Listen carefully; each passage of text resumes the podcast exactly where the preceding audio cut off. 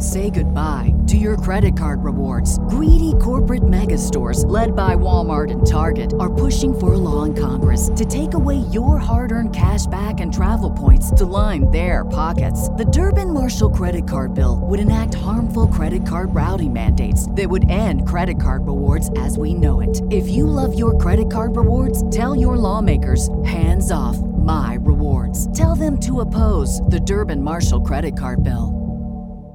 Star Wars seven by seven, episode one thousand nine hundred fifty-one. Today, there's a little bit of a freak out happening over the word parsec again, so, oh gosh, it's silly, and yet it's worth talking about, because parsecs are fun, so let's talk about parsecs. Punch it.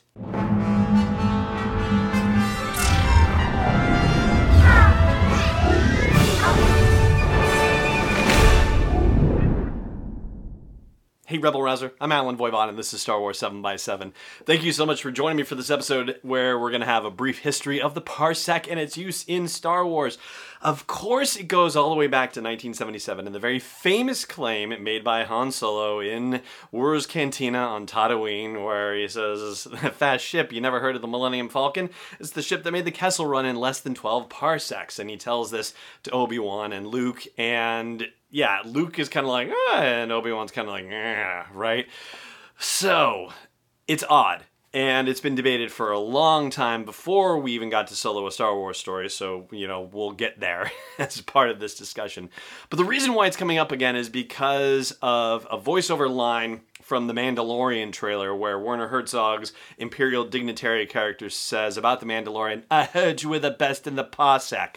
And so, what does that mean? Because it would be the equivalent of saying, I heard you were the best in the mile, for example. So it just sounds odd if you phrase it that way, but maybe it's not so odd. Anyway, the whole thing about the parsec is that it is actually a measure of distance, not of time. So when you hear about a fast ship, but then saying that it did something in a unit of distance, that seems a little strange. And so it raises the question of, is Han stupid or is he lying? And it seems like the more obvious answer is that he's lying, but probably lying purposefully just to kind of see what kind of people he's dealing with. At least this is, you know, my, I guess, headcanon, if you will.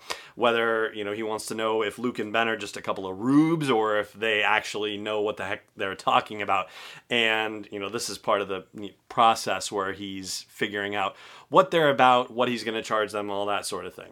Anyway, so there have been, you know, things about, uh, you know, what was in the script notes, what was on, you know, Blu-ray commentaries, that sort of thing.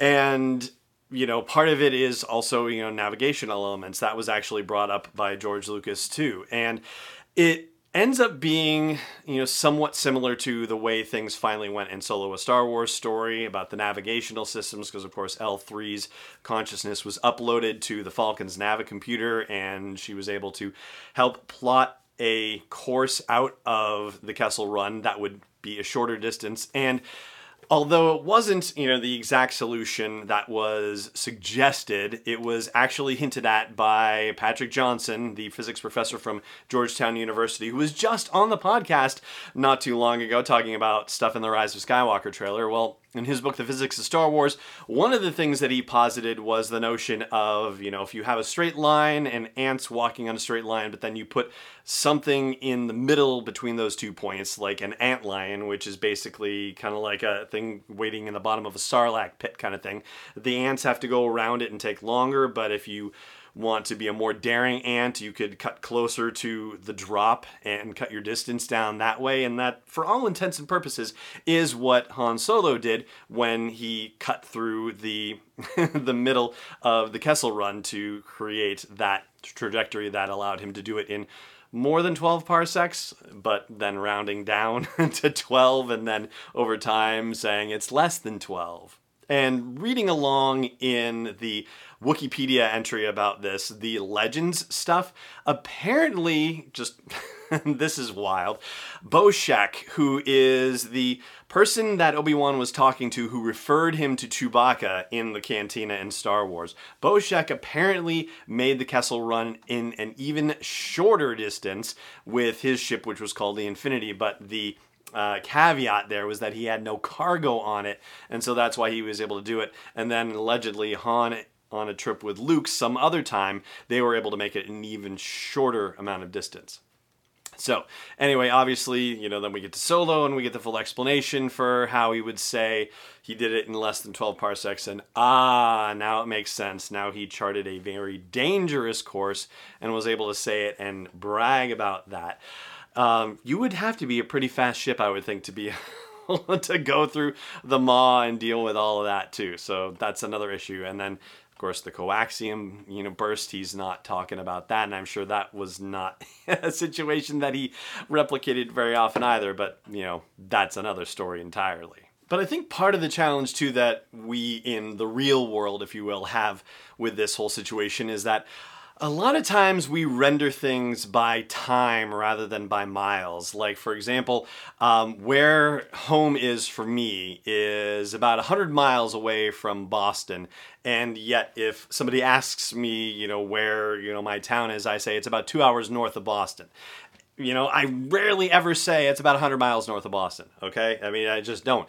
And even when I lived in Los Angeles, I grew up there, I lived there for thirty-three years, I talked more about time than I did about distance. I guess I would have said that I went about three miles to work, um, at least in the final years that I was living there. Whereas before that, um, mm, yeah, I usually said uh, work was, I think, about thirty miles away, but I usually said, you know, if somebody asked, you know, how far away is work, I would say, well, it depends on traffic, you know, which is very much a time situation, right? So, yeah, I think that is ultimately what's confusing to people. So as far as reckoning the whole notion of Werner Herzog saying, I heard you were the best in the parsec, terrible impression, terrible impression. Um, I will explain how I think we should ultimately rationalize that after the break here. Stay tuned. Hey, Rebel Rouser. I've made some changes to the asteroid belt level at patreon.com slash SW7X7, and they are all with sponsors in mind. So if you want to get the word out about your business, your product, your service to a dedicated Star Wars audience, then please check out patreon.com slash SW7X7 and look for the asteroid belt level for details. Again, that's patreon.com slash SW7X7. Welcome back. So I know it sounds weird to say, you know, I heard you were the best within the mile or within the, I don't know, unit of measure, basically, within the light year, okay? Something like that. But that doesn't necessarily mean it's not unusual for people in Star Wars to say something like that. And I think about it in terms of also, you know, you're the best in the solar system, you're the best in the area, in the state, in the county, in the country, in, you know, the hemisphere, what have you. I mean, you know, yes, I know in the unit of distance versus, you know, an area, a country or whatever, obviously that doesn't convey a specific unit of distance, but it certainly conveys a size. And so saying someone is the best in the parsec, you know, that just means that you're the best within a three point two six light year radius, which is pretty impressive. So I, for one, am not getting hung up on this. I actually kind of love it. And I mean, I don't know, maybe it's just Werner Herzog's delivery or something like that. Maybe, you know, that's what it is. Um, maybe it is the fact that it kind of harkens back to that original Han Solo exchange in a way. Maybe that's what I like about it. I don't know.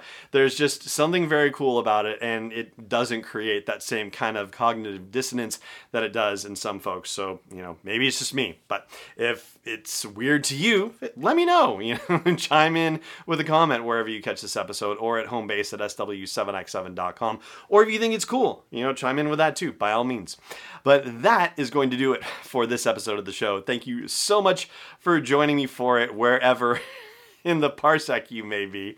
Um, yeah, I'll just say that. May the force be with you wherever in the parsec you may be. This podcast is not endorsed or sponsored yet by Lucasfilm Limited, Disney, or twentieth century fox. It is intended for entertainment and information purposes only. Star Wars, the Star Wars logo, all names and pictures of Star Wars characters, vehicles, and any other related Star Wars items are registered trademarks and or copyrights of Lucasfilm Limited or their respective trademark and copyright holders. May the force be with them. All original content is copyright twenty nineteen by Star Wars seven by seven. We hope you love it.